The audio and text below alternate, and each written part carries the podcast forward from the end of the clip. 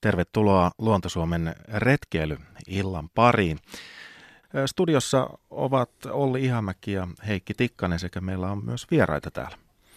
Niin, hyvää illan suuta tosiaan kaikki Radio Suomen kuuntelijat. Meidän asiantuntijavieraamme ovat Raija Hentman ja Matti Hirvonen. Raija Hentman on vaellusoppana toiminut pari vuosikymmentä ainakin ja hän on erätaitokirjailija, vaeltaja, toimittaja, jonka erikoisalaa ovat muun muassa eräruoka ja raaka-aineiden kuivattaminen ja monet monet muut retkeilyyn liittyvät asiat ja retkeily ennen kaikkea Suomessa ja Skandinavian maissa. Hän on kirjoittanut puolenkymmentä alan kirjaa. Matti Hirvonen on elämäntaparetkeilijä, joka on työskennellyt Suomen ladussa pitkään retkeilyasioiden parissa ja työskentelee nyt pyöräilykuntien verkoston toiminnanjohtajana. Ja Matin homma tässä tehtävässä, tässä, tässä yhteisössä on pyöräilyn kaikin puolinen edistäminen. Sekin liittyy tavallaan läheisesti retkeilyyn. Matti on nuoren perheen isä ja tehnyt retkiä lastensa kanssa. Lasten kanssa retkeily varmasti nousee tämän illan aikana tässä lähetyksessä esille.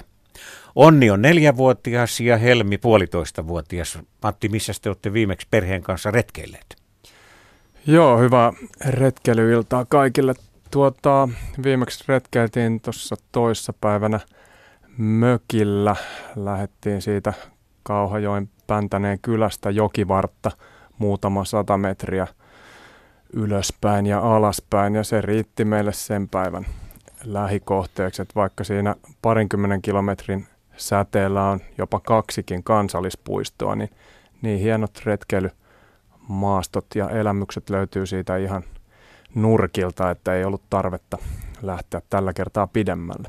No, Pohjanmaalla jokia riittää. Ja tämä, minkä Matti tässä äsken esitti, eli näiden retkeilyyn liittyvien kokemusten hakeminen läheltä on myös yksi tämän illan teemoista. Raija Hentmankin on ollut retkellä. Kuinka muuten? Tällä kertaa kai saaressa. Missä saaressa sä olit?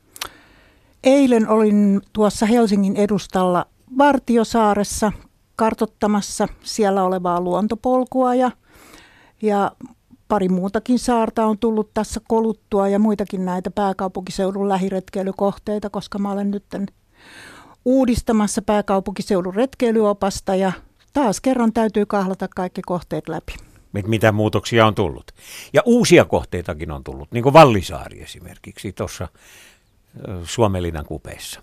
Kyllä, uusiakin sekä reittejä että muitakin kohteita on tullut ja toisaalta sitten taas jotain häipyy. Et esimerkiksi tämä Vartiosaaren luontopolku oli, öö, sanotaan perinteinen luontopolku aikaisemmin, mutta tätä nykyään öö, se on muunnettu tällaiseksi terveysluontopoluksi, jossa... Mitä se tarkoittaa?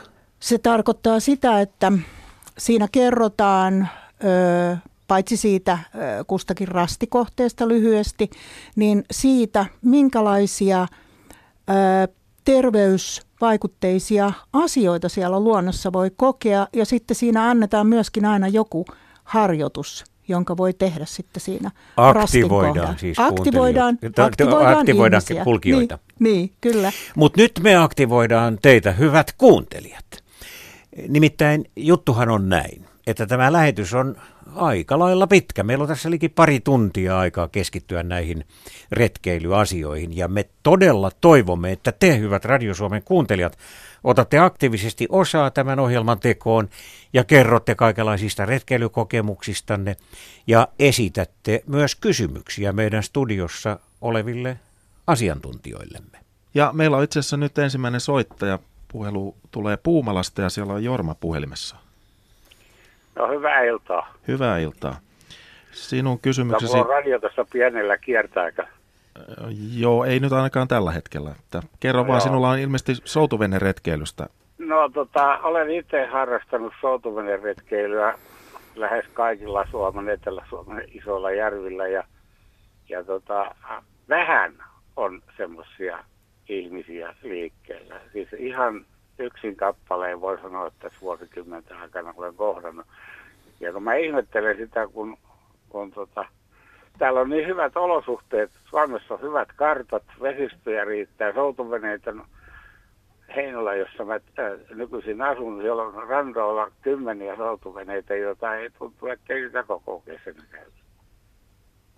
No kuule, siellä varmaan tulee näitä kan- kanoteeraajia, näitä kaikenlaisia melojia vastaan paljon. Mikähän tässä on, tässä on sitten se sinun mielestäsi se suurin syy siihen, että soutuvenheet jätetään valkamaan ja otetaan kevyemmät kalustot esille sitten, kun no, lähdetään pidemmälle? Kanoottihan on hirveän kevyt ja kulkee auton katolla. Mä olen itsekin sitä jonkun verran harrastanut, mutta tota, nämä soutuvene plussat on siihen, että sä saat hyvät varusteet, sä saat mukavia taitettavia tuolia, muurinpohja, pan, pannusta lähtien, vaikka mitä mukaan. Ja ne ei, ei painoa lisää.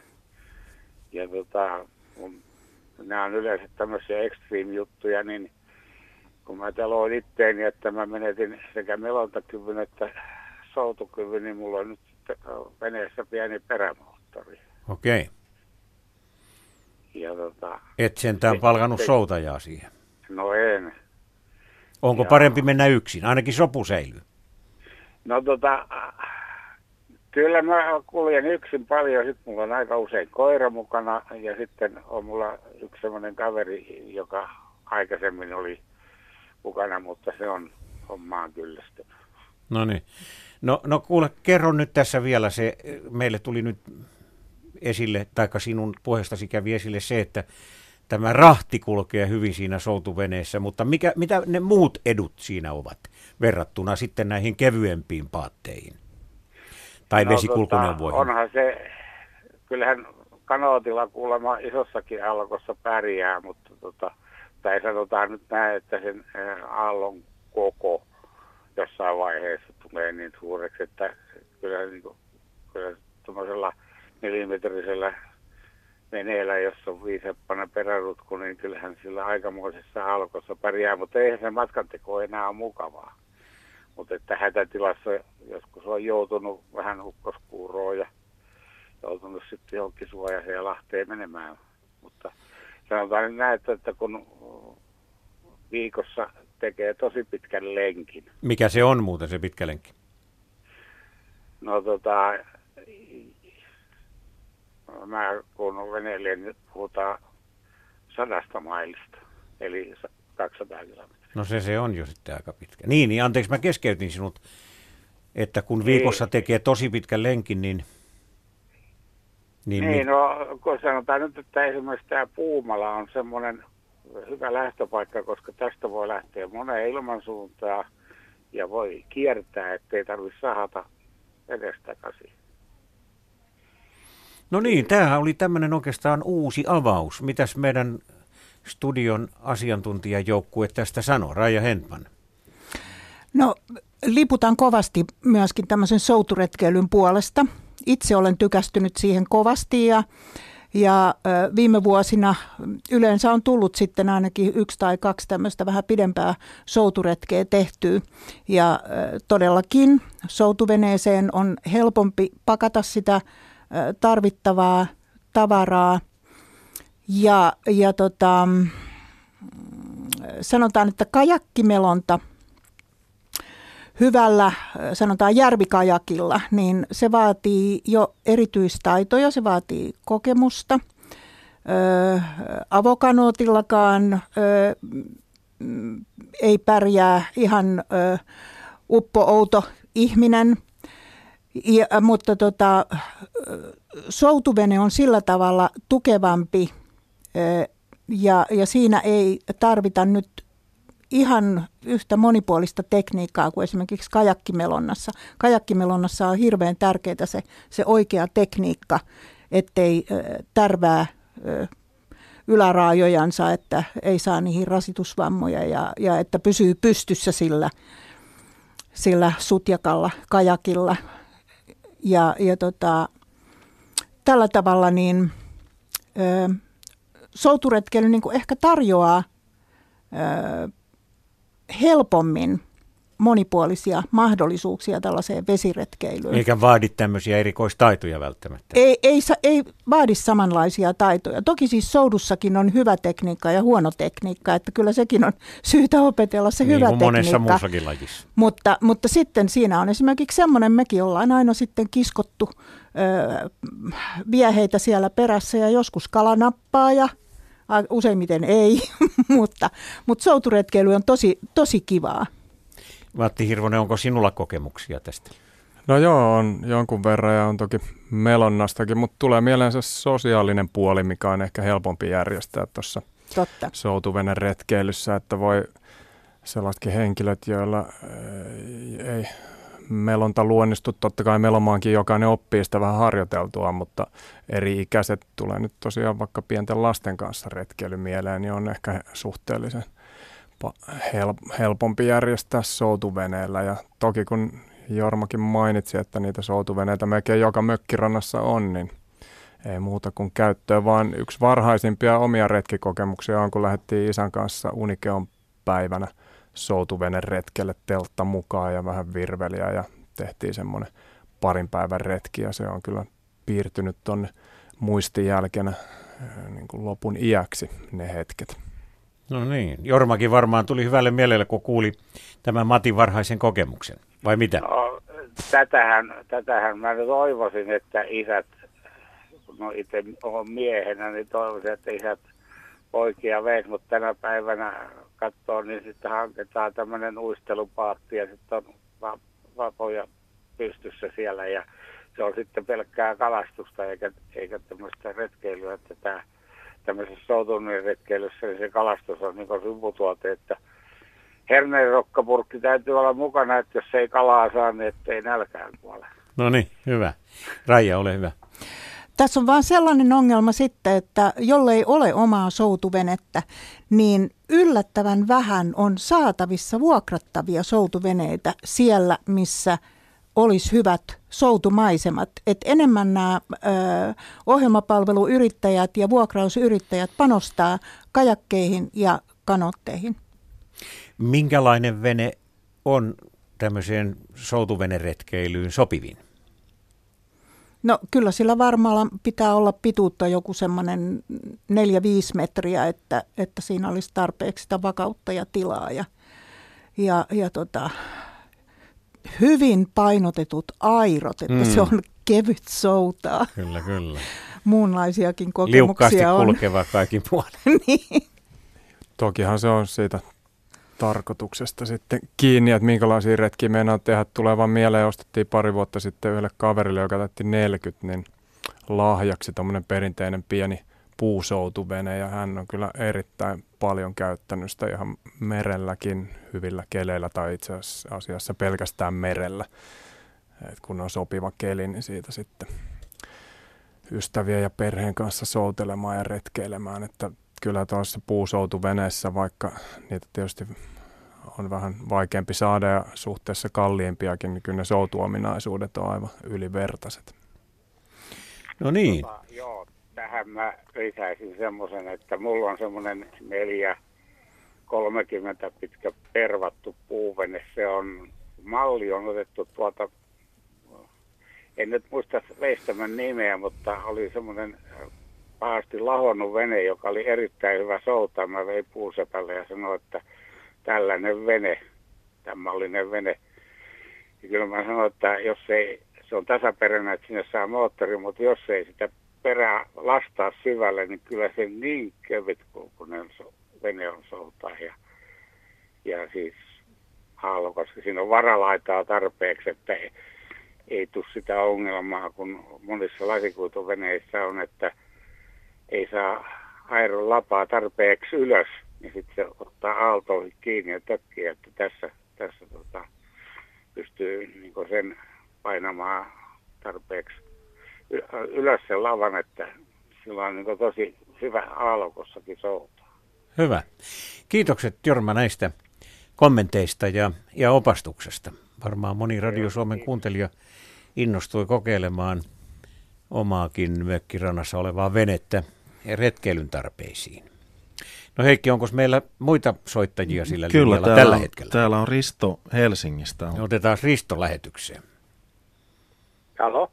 Morjes Risto, mitä No, sulla terve, on mielessä? terve. Tuttuja ääniä kuuluu sieltä ja tota, mm, kun ehdotitte, että myöskin voisi tehdä kysymyksiä. Mulla olisi vastauksia vaikka kuinka paljon ja nyt täytyy muistaa, että aika on rajallinen suure. Niin tota, mä täältä Larusta soittelen. Joo. Ja, ja mä teen ensimmäiseksi teille koko radiolle kysymyksen, että voiko Helsingissä retkeillä, siis niin kuin kaupungin alueella? Ja nä- sanotaan, näkisitpäs kuule niin studiojoukkueen ilmeet täällä. Anteeksi. Mä sanoin, että näkisitpä täällä studiojoukkueen ilmeet, kun he haluavat oikein kilvan päästä kertomaan, että miten valtavat mahdollisuudet Helsingissä on. Kiitos. Hyvä jo mäkin. Tota, äh, tosiaan mä oon eläkepappana nykyisin ja sunkin kanssa tehty joskus jotain pikkuvuosina aikoinaan.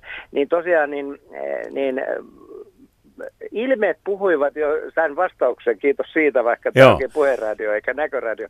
Oliko Niin. sulla jotakin erityistä toivetta, jos, jos tätä laajaa kysymyksen asettelua hieman tiivistäisi, että minkä Mä alan kohteista sä olisit joo, erityisen tiivistän- kiinnostunut? Tiivistän tuota, parhaalla mahdollisella tavalla. Eh, Mun ö, kaupunkikoti on keskustassa Helsingissä ja sitten tämä Lande on täällä Lauttasaaressa, täällä Joo. Ryssänkääressä, eli, äm, eli täällä niin kuin Vattuniemessä. Ja, ja mä oon pienestä pitäen retkeilyt, mulle opetettiin luojan kiitos, ö, siis Kalliolan ö, retkeilyseurasta, ää, niin, niin mua vietiin pikkukakarana mukaan ja Hel- nimenomaan Helsinki, Laajasaloon ja bla bla bla ja vaikka kuin moneen paikkaan. Ja mä oon ollut erittäin otettu siitä, että mä oon nyt omille lastenlapsillekin opastanut, että mitä on retkeily. No Et niin. ei mulla tavallaan ole muuta tässä kerrottavaa, mutta kuitenkin, että jos mä kavereille sanon tuolla stadissa, että, että eh, ne kysyvät, mihin sä oot menossa, mä sanon, että mä lähden Landelle Lauttasaareen. Eli silta yli, tämä on ihan metsää. Eli retkeilystä se, että, että käyttäkää ihmiset, hyvät kuulijat ja myös studiojoukkue, mielikuvitusta. Te voitte ö, retkeillä vaikka kotipihalla, jos teillä on vaikka omenapuun alle ja mennä sinne niin kuin näin. Niin Risto, Tässä oli mun pieni täsmennys siis, Larussahan Anteeksi. ei välttämättä ole metsää, siellä on skutsia. Eikö niin? Sä muka stadilainen? Hei, skutsi juuri. Okei, no niin, mutta nyt me, nyt me Jatketaan. lähdemme purkamaan tätä Riston kokemusta. Olkaa mulla hyvä. on, Joo. mu- Hyvä mulla on sellainen moi. hytinä, että, että Matti, joka on kotoisin itäisestä Helsingistä ja tuntee sen alueen retkeilymahdollisuudet erittäin hyvin, haluaa varmaan aloittaa tämän, koska hänellä on itsellään kokemusta juuri niin kuin tuossa vähän aikaa sitten kävi ilmi, että nämä lapsuuden retkitapahtumat ovat jääneet lähtemättömästi mieleen koko iäksi. Joo, Laajasalos, Laajasalon kun mainitsit, niin sieltä on tosiaan kotoisin ja ensimmäiset parikymmentä vuotta elämästä retkeily siellä. Ja tota, Raija mainitsi tuossa Vartiosaari, joka nyt on kovankin kiinnostuksen kohteena näin poliittisesti ja kaupunkisuunnittelun kannalta, niin pelkästään Vartiosaari on retkeilykohteena aivan uskomaton, että varhaisin muistikuva, kun tuossa ennen lähetystä mietittiin näitä retkeilykokemuksia, niin oli, oli varmaan siinä kuusivuotiaana osattiin just ja just uida ja nuo uimapatjat oli tullut silloin muotiin ja tota, päätettiin sitten kavereiden kanssa tehdä pieni saaristoretki. Melottiin niillä uimapatjoilla Vartiosaareen sitten Laajasalon uimarannalta ja vietettiin siellä päivä. Ei näistä kotona viittinyt tietysti hirveästi mainostaa, mutta jäi lähtemättömästi mieleen ja siitä asti on Vartiosaaressa käynyt kaikkina vuoden aikoina ensimmäisiä hiihtoretkiä siellä, siellä tein. Siellä menee näinkin päivinä semmoinen luontolatu, hiihteen itse tekemä latu erittäin monipuolinen ja hyvä vaihtoehto ja vastapaino jäällä hiihtelemiselle, että löytyy kyllä pelkästään Laajasalon lähialueita todella paljon saaria, ja rantaviivaa ja erilaisia hienoja kohteita, joista Raija on toki kirjankin muotoon pukenut monia. Lauttasaaresta on viimeksi retkeily sieltä Vattuniemen suunnalta luistellen, eli se on aika suosittu retkiluistelun lähtöpaikka, ne Lauttasaaren rannat ja retkiluisteluhan siitä mielenkiintoinen, että siinä voi aivan niin kuin tämmöisen Lapissa olokokemukseen saada, saada talvisella meren jäällä kun on, ei suurin piirtein näy ristiin sielua ja, ja on kaikin puoli hiljasta ja tosi erinäköistä ja oloista kuin kesäaikaan. Niin, siis Raija Hentman on todellakin kirjoittanut puolenkymmentä retkeilyalan teosta ja hän on erikoisesti keskittynyt ja perehtynyt lähikohteisiin Etelä-Suomen alueella, tosin tehnyt valtavan määrän erilaisia havaintoja koko Suomen ja mu- myös muiden Pohjoismaiden alueilla, mutta Raja on ihan oikea henkilö arvioimaan noin yleensä retkeilyn mahdollisuuksia pääkaupungissa. Mitä niistä haluat sanoa? No kyllähän ne on kerrassaan erinomaiset täällä. Siis Helsingissähän on tällaiset vihersormet, öö, jossa on Vuosaaren vihersormi, sitten on tämmöinen Itä-Helsingin kulttuuri- ja luontovihersormi. Sitten tuossa Vantaajoen vartta kulkee vihersormi kohti pohjoista ja se yhtyy siellä Haltialassa sitten keskuspuistoon ja sitten on vielä Länsi-Helsingissäkin. Ja näiden vihersormien alueella on siis niin kuin tällaisia luonnonmetsiä ja tietysti sitten myöskin tällaista kulttuuriympäristöä, jotka muodostaa laajoja kokonaisuuksia. Sitten Espoossahan on keskuspuisto, siellä on useita hienoja luontopolkuja myöskin. Yksi hienoimpia on Soukassa Hanikan luontopolku, sillä on mittaa 5 kilometriä. Sitten Vantaallahan on, siellä ei ole luontopolkuja niinkään, mutta siellä on erittäin runsaasti upeita luonnonsuojelualueita. Ja, ja tota, Vantaan puolella on sitten yhteys myöskin tuonne Sipoonkorven kansallispuistoon, joka, joka täällä itäpuolella on.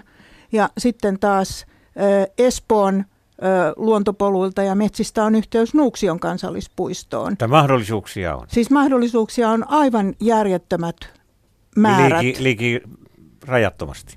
Siis niitä on kymmeniä ja kymmeniä erilaisia kohteita ja sitten niitä yhdistelemällä niin voi saada ihan päiväkausien retkikokemuksia. Ja kyllä esimerkiksi Nuuksiossakin, jos nyt kulkee Nuuksion järvi Ylängön, joka siis ei ole sama kuin Nuuksion kansallispuisto, vaan huomattavasti laajempi alue, niin siellähän voi tehdä monen päivän vaelluksen ja todennäköisesti, jos on suunnistustaitoinen, niin ei kyllä kovin montaa muuta ihmistä siellä tapaa kun ei kulje niillä merkityillä poluilla, vaan ihan joka miehen oikeuksin siellä luonnossa kuljeskelee. Mutta muistaa sitten myöskin ne joka miehen velvollisuudet, joihin esimerkiksi tulenteko ei ole sallittua, vaikka olisikin joku kyhännyt nuotiopaikan. Siis tulenteko on sallittu vain niillä keittokatoksilla ja nuotiopaikoilla, jotka on rakennettu joko kansallispuistoon tai ulkoilualueelle. Mä mietin tässä, että mitenköhän tätä asiaa kuvaisi muualla Suomessa asuville, joille Helsingin kaupunkirakenne ei ole niin kovin tuttu. Ja ajattelin, että jos nyt tiedetään, missä on Helsingin jäähalli, siis tämä vanha Uudenseltin kadun jäähalli, jonka eh, toisella puolella on Uudensöldin katua on Ra- Laakson ratsastuskenttä, niin siitä paikasta, johon pääsee hyvin näppärästi raitiovaunulla, pääsee Helsingin keskuspuistoon. Ja kun on päässyt tähän keskuspuiston eteläisimpään reunaan, niin siitä voi lähteä sitten jalan tai polkupyörällä tätä keskuspuistoa käyttäen menemään kohti pohjoista ja jatkaa matkaa vaikka Utsioalle saakka.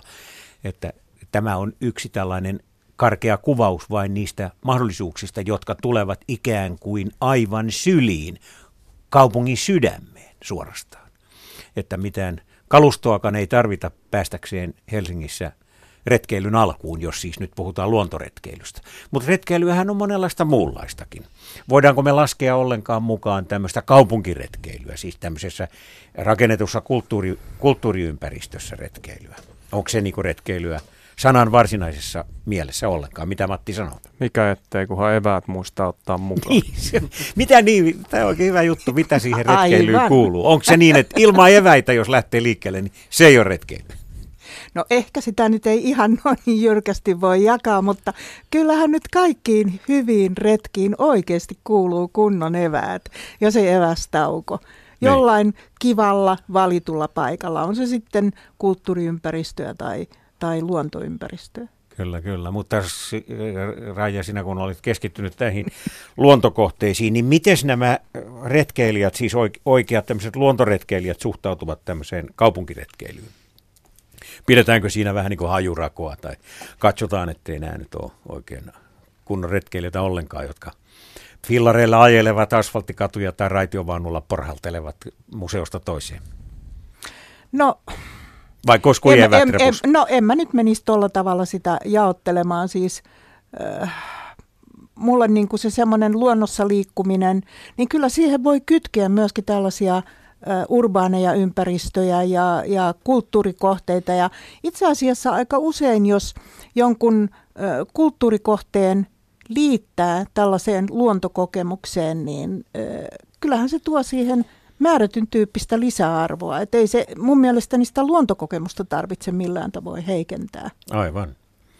No mikä teidän käsityksenne mukaan nykyihmisen suhde luontoon on? Onko tämä retkeily luonteva valinta tavalliselle pulliaiselle? No tietysti Suomen kaltaisessa maassa, missä se metsä, viherympäristö, luonto on asuinpaikasta riippumatta niin hyvin lähellä meidän kaikissa kaupungeissakin luonto on lähes siinä kotiovella, niin sen pitäisi olla helppoa sen luontosuhteen rakentaminen pienestä saakka. Mutta tietysti meillä on paljon kilpailevia asioita, mitkä voi viedä sitä huomiota ja aikaa. Että kyllä siihen ehkä entistä enemmän pitää vanhempien ja muiden yhteisöjen ikään kuin paneutua, että, että tota, lapset saa sen mahdollisuuden ja eri-ikäiset ihmiset, eihän koskaan mm. myöhäistä sitä luontosuhdetta lähteä rakentamaan, mutta se on huomattavasti helpompaa, jos ne myönteiset kokemukset, tai niiden aina tarvitse pelkästään myönteisiäkään olla, mutta yleensä niitä tuppaa olemaan, on retkeilykokemukset kuitenkin lopulta, niin, tota, niin jos ne saa mahdollisimman nuorena, niin se on helppo rakentaa sen kiven päälle sitten sitä jatkoa, ja näinhän nämä enemmän asiaa tutkineet sanoo, että myöskin tämmöinen ympäristöystävällinen elämäntapa rakentuu sen luontosuhteen varaan, että kyllä sillä voi olla niin kuin merkitystä siinäkin suhteessa. Me palaamme tähän teemaan vielä, siihen, että miten kiinnostuneita ihmiset retkeilystä ovat tänä päivänä, onko tämä mikään muotijuttu. Mutta Heikki tässä viittilöi, että meillä on vissiin siellä soittaja linjalla, niin otetaan hänet mukaan sieltä. Kyllä, siellä on Riitta ja hänen kysymyksensä liittyy juuri tähän kaupunkiretkeilyyn. Hyvää iltaa. Juu, Riitta, moi. Moi, moi. Tota, no ei varsinaisesti ka- kaupunkiretkeily, vaan tota, tuota, tuota, tähän sanotaan etelä, eteläisen Suomen ja helpommin lähestyttävien retkeilypaikkojen käytöskoodistoon, kun on tottunut tuolla pohjoisissa erämaissa, että, että autiotuvilla niin aina niin kuin viimeksi tulleille tehdään tilaa.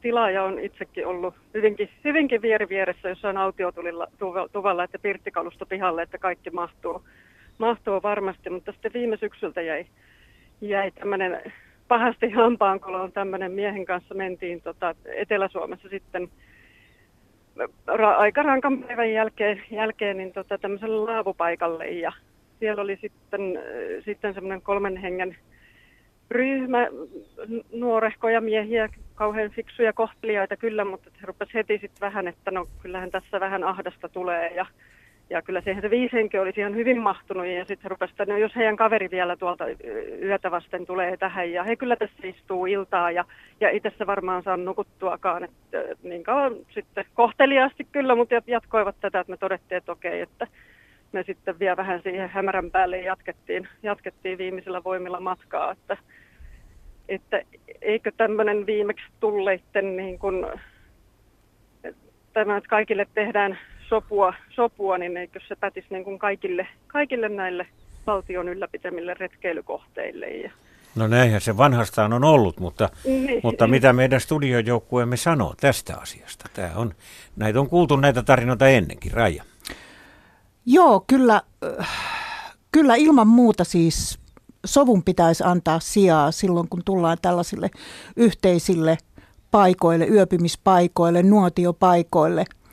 Mutta ilmeisesti tämä tämmöinen suomalaisten ö, haluan olla vain oman porukan kesken tyyppinen ajattelu ei ole mihinkään muuttunut, koska kyllä mä olen siihen törmännyt ihan tuolla Lapin autiotuvillakin ja nuotioringeissä, että ei haluta mennä, jos siellä on ennestään jotain ihmisiä, niin sinne tekemään tuttavuutta ja kysymään, että sopiiko tähän mukaan ja niin edellensä. Että, että jotenkin niin kuin tällainen ehkä on lisääntynyt nytten.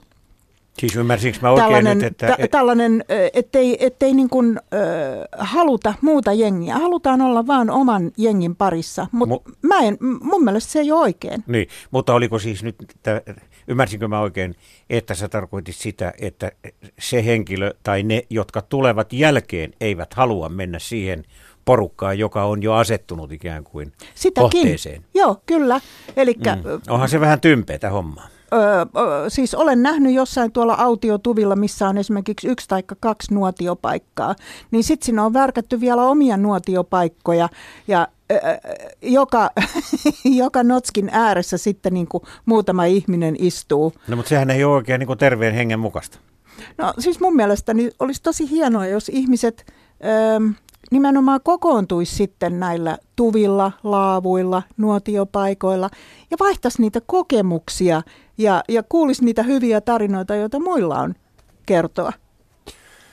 Joo, kyllä itsekin näkisin, että se käytöskoodisto pitää olla ihan sama, oli sitten Lapin tuntureilla tai, tai eteläisemmissä kohteissa, että tuo Riitan kertoma tapaus on suorastaan pöyristyttävä, vaikkakin tämä viesti oli verhottu kohteliaisuuden kaapuun, mutta kyllähän nyt jos nuorten miesten joukko siinä on ollut, niin ilman muuta heidän olisi pitänyt, pitänyt niin kuin toivottaa tervetulleeksi eikä millään tavalla antaa ymmärtää, että tämä on nyt jollain tavalla heidän haltuun ottamansa paikka, että et, et, tota, ei, ei, ei tuommoinen, tuommoinen kyllä kuulu missään tapauksessa hyviin retkeilytapoihin. Oletko Riitta siellä kuulolla vielä?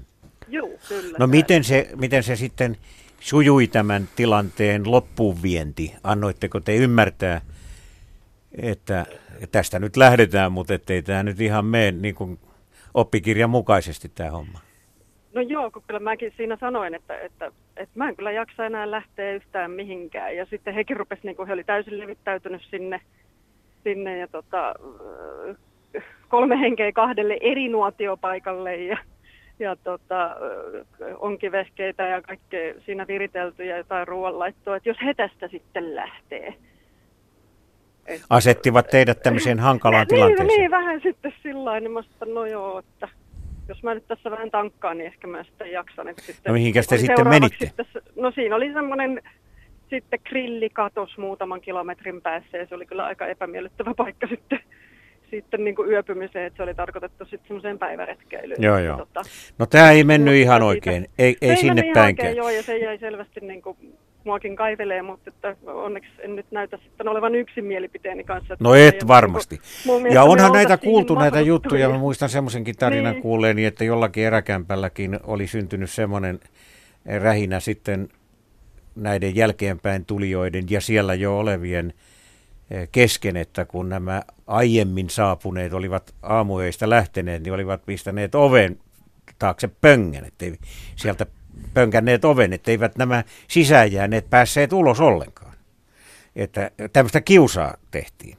Että kaikenlaisia ihmisen päähän tulee. Kaikkea sitä sattuu. No, ehkä se on sitten, kun tämä on niin kuin, ehkä onko retkeily harrastuksena tavallaan niin kuin tämmöistä nousukautta elää, elää, niin siellä on sitten tämmöisiä, ketkä on niin tottuneita ja tosiaan on, ehkä ollaan tottuneempia enemmän siihen omaan tilaan ja omiin, niin. omiin mieltymyksiin ja toiveisiin. No mutta niin kuule, tässä nyt tuli jyrkkä tuomio studiosta näille no niin, nuorille miehille, jotka olivat tämmöisiä vallan ja omistuksen haluisia. Ei tässä anneta mitään ymmärrystä heitä kohtaan, että te olitte ihan oikealla asialla. Mutta Joo. Riitta, vielä kun olet siellä kuulolla, niin kysyn sinulta tuosta, jota äsken jo mainitsit, että tämä retkeily on ikään kuin nouseva laji. Tuntuuko sinusta siis siltä, että yhä suuremmat kansanjoukot ovat siitä kiinnostuneita? No kyllä, mun mielestä on semmoinen, semmoinen niin kuin näppi, näppituntuma. Ja sitten oikeastaan mulla oli toinenkin kysymys, se vähän liittyy siihenkin, kun kaikkihan ei uskalla lähteä niin kun sanotaan vaeltaan tuonne teittömien taipaleiden taakse ja moneksi päiväksi niin kun tavallaan oman onnensa ja omien taitojensa ja kantamustensa varaan. Että tietääkö siellä asiantuntijat, onko Suomessa semmoisia niin eräretkeilymajoja, että niitä on jossain tuolla Pohjois-Ruotsissa, Norjassa, Alpeilla tämmöisiä, että voi esimerkiksi varata yö, yöpaikan ja sitten mahdollisesti ostaa jotain iltapalaa, aamupalaa. Että onko Suomessa tämmöisiä jossain tiettömien taipaleiden takana? Onko teillä oli, olisi, olisi oikein service paikalla. Matti? No joo, Raija voi jatkaa vielä paremmin naapurimaidenkin tilanteen tuntevana ja siellä enemmän retkeileenä, mutta semmoisia niin täyden palvelun autioretkeilytupia Suomessa ei ole, mitä on Ruotsissa ja Norjassa. Svenska ja Norska Turistföreningen se on, joka niitä ylläpitää, mutta toki varaustupia löytyy Suomesta, eli voi varata ja, ja noutaa avaimen ja, ja tavallaan varmistaa se oman petipaikkansa. Että aika iso osa Suomen autiotuvista, joita on erittäin paljon ja verkosto on aika tiheä tuolla jopa Lapissa, niin, tota, niin sieltä löytyy niin kuin sekä se autiotuvan että varaustuvan puoli, mutta semmoista ruokamyyntiä ja muuta tankkausta siellä ei voi siinä mielessä harrastaa, mutta Raija voi vielä täsmentää.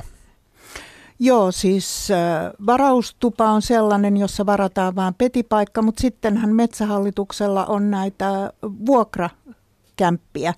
Ja vuokrakämppähän eroaa vara, varaustuvasta siinä, että silloin se koko kämppä varataan omaan käyttöön. Ja, ja siinä ei ole myöskään sitten ö, ajan käyttörajoituksia, että yleensä ö, varaustuvastakin voi korkeintaan kahdeksi yöksi kerrallaan varata sen petipaikkansa, mutta vuokratupa voidaan vuokrata sitten viikoksi tai pidemmäksikin aikaa ja sitten se koko kämppä on käytössä. Mutta todellakin siis Suomessa ei ole missään erämaassa ö, tällaista, että olisi majapaikka, josta saa myöskin hankittua ruokapalveluita. Että hovimestaria ei saa No, ihan, no ihan ei, heti. sitten, sitten se ehkä vaatii jotain ohjelmapalveluyrityksiä ja, ja, ja tota, No haluatko ensin sanoa Matti tähän väliin, niin mä voin sitten kertoa vähän noista Ruotsia ja Norja jutuista. No joo, ehkä vaan se, että vaikka tuommoista ihan samanlaista mallia ei löydykään, niin tokihan meillä on sitten hyviä kohteita, niin kuin jos ajattelee vaikka aloittelevaa retkeilijää, niin kuin joku Suomenladun tunturikeskus Kiilopää, joka on aivan erämaisessa maastossa, mutta joka on niin kuin ihan täyden palvelun tunturikeskus, josta löytyy erilaista majoitusta, mutta ei ole kuitenkaan sellainen hulabalo-paikka, että siinä se erämaan rauha on jo itse siinä keskuksessakin ja sitten siitä on erittäin hyviä turvallisia päiväretkikohteita, hyvin viitotettuja reittejä pitkin kesä, kesällä ja talvella, että tällaisia kohteita toki sitten löytyy, johon on tavallaan niin turvallista sieltä käsi aloitella sitä retkeilyharrastusta.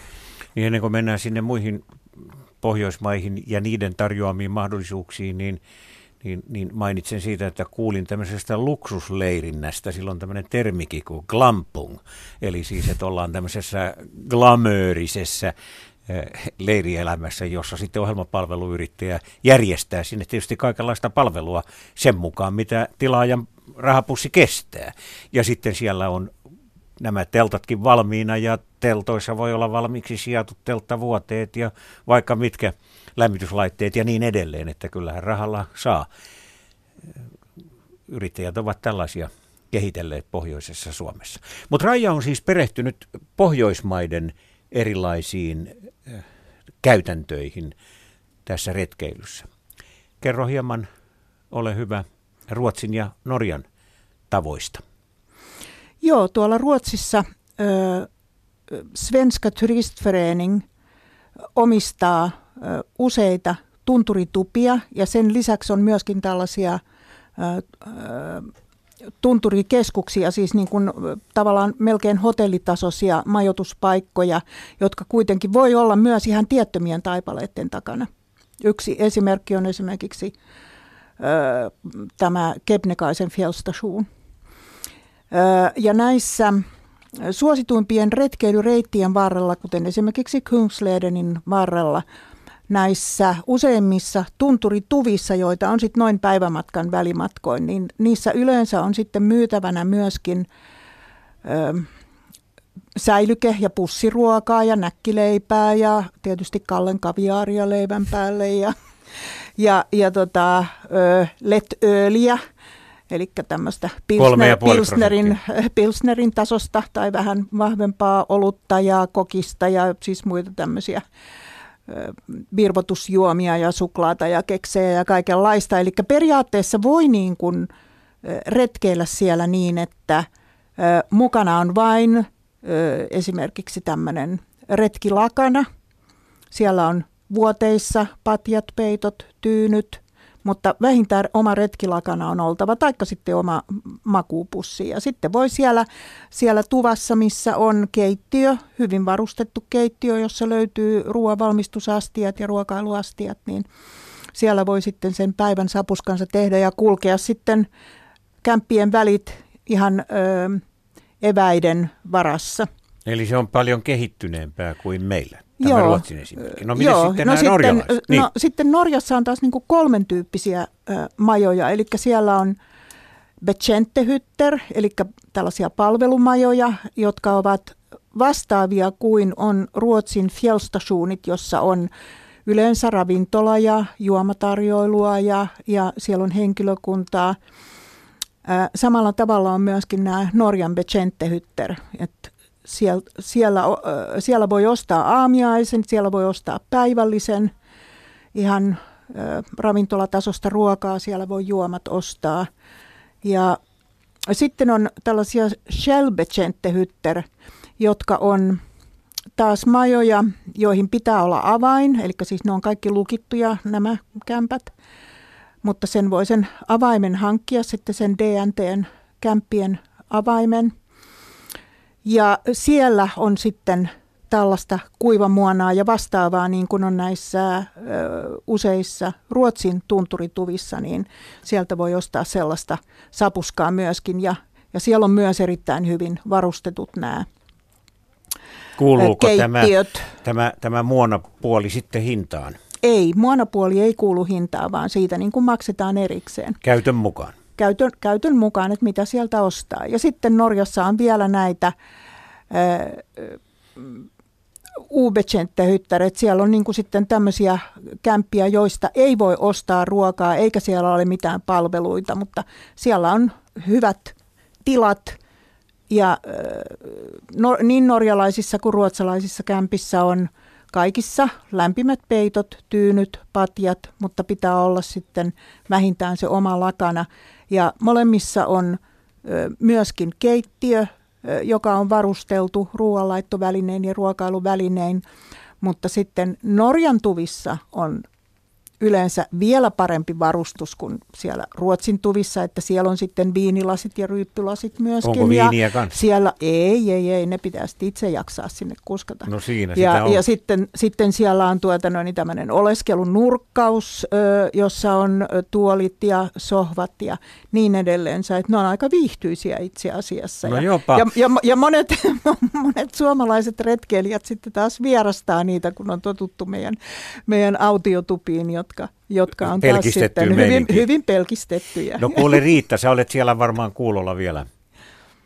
Oletko sinä? Aha, Riitta, Riitta on jo pudonnut sinne radiosta tätä lähetystä kuuntelemaan niin, että, että hän kun kyseli näitä, näitä mahdollisuuksia, niin ajattelin vaan häneltä kysyä, että no miltä nämä kuulostavat nämä rajan kokemukset. Mutta tästä kaikesta me näemme, että eri maissa on erilaisia keksintöjä ja – ja niitä voidaan tietysti sitten ajanoloon hyödyntää meilläkin. Mitä meillä on sellaista raja, jota kannattaisi viedä tai tarjota Ruotsiin tai, tai Norjaan? Onko meillä jotakin semmoista erinomaista? No kyllä mun mielestäni tämä meidän autiotupa-verkosto on oikeasti ihan valtavan hieno. Siis ö, löytyy, Norjastakin löytyy kyllä niin kuin tämmöisiä avoimia kämppiä, jotka on Norjan metsähallituksen tupia. Ne on yleensä sellaisia kahdesta neljään hengen pieniä avoimia maksuttomia tupia, joista sitten sieltä Skogsforvaltningin sivuilta löytää tietoja, että niitä on ihan niin kuin, ö, kyllä niitä on oikeastaan koko, koko Norjan alueella. Mutta niistä on huomattavasti hankalampi kyllä sitten kaivella niitä tietoja ja, ja etsiä niitä paikkoja, että missä ne niin kuin löytyy, löytyy sitten näissä kansallispuistoissa ja muissa. Joo, kyllä mun mielestä oikeastaan kaikki sellaiset toimenpiteet, jotka jollain tavalla madaltaa sitä kynnystä retkeilyyn, niin on tervetulleita. Ja osittain näistä syistä niin reilu kymmenen vuotta sitten käytiin Suomen ladun ja metsähallituksen välillä semmoisia tunnusteluja, alustavia neuvotteluja, että voisiko löytyä semmoinen yhteistyökuvio, missä tämä Ruotsin ja Norjan kaltaiset vähän niin kuin korkeamman palvelutason autiotuvat olisi mahdollisia esimerkiksi sellaisella kuviolla, että olisi latuyhdistyksestä nimetty maja emäntä, maja isäntä ja metsähallitus vastaisi tietyistä jutuista, niin tällaisia neuvotteluja käytiin, mutta silloin sitä yhteistyökuvioa ei löytynyt. Yle, Radio Suomi. Miten Raija Hentman sanot, minkälainen sää on paras retkeilysää? Paras retkeilysää, no ö, lämpötila on noin 10-15 astetta, puoli pilvistä ja mielellään pieni tuulevire. Eli tämän Mutta, päivän sää on vähän kuuman sorttinen. On siis, tämä, tämän päivän sää on todella kuuman sorttinen. Mä olin viikko sitten vaeltamassa tuolta Ruokolahdelta Parikkalaan.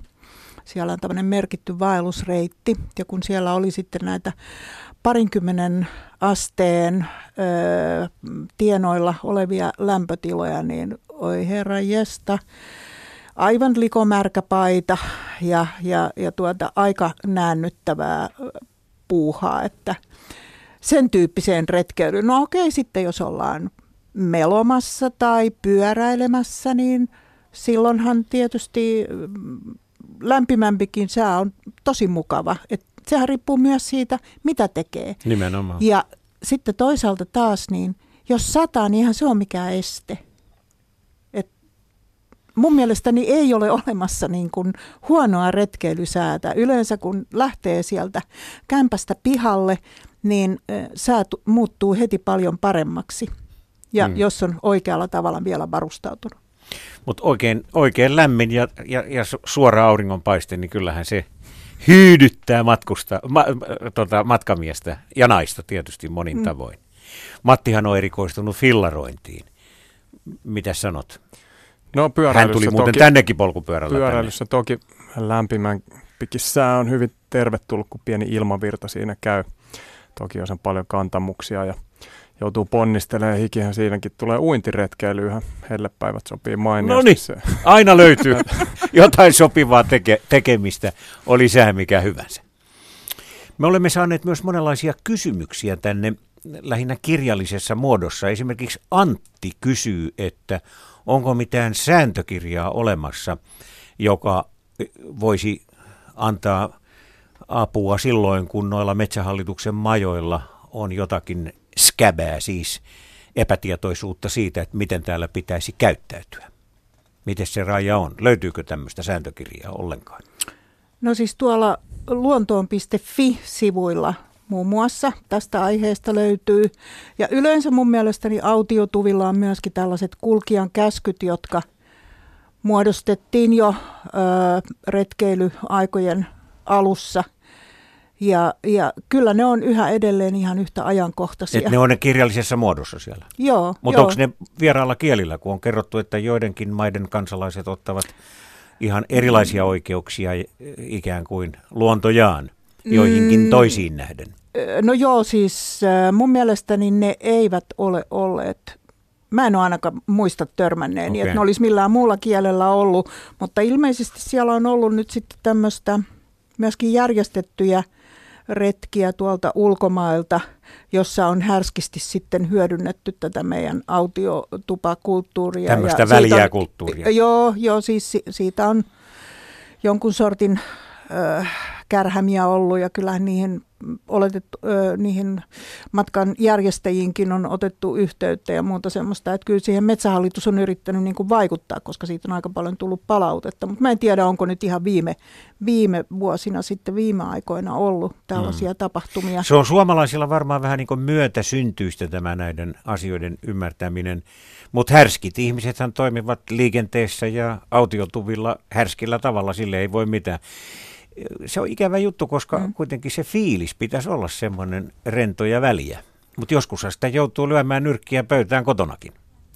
Joo, se on ihan totta ja mun mielestäni ei ole ollenkaan hyvä asia, jos ihmiset ikään kuin ö, antaa sitten näiden härskien ihmisten paino, painostuksen tavallaan ö, ajaa heidät sitten pois sieltä. Antavat et, perään et, siis. Että antavat periksi koska silloinhan se vaan ylläpitää sitä sellaista kulttuuria, että, että mun mielestä tämä olisi oikein hyvä asia, että ihmiset sanoisivat, että niin, että tämä toimintatapa, jota täällä noudatetaan, on tällainen ja se koskee myöskin teitä.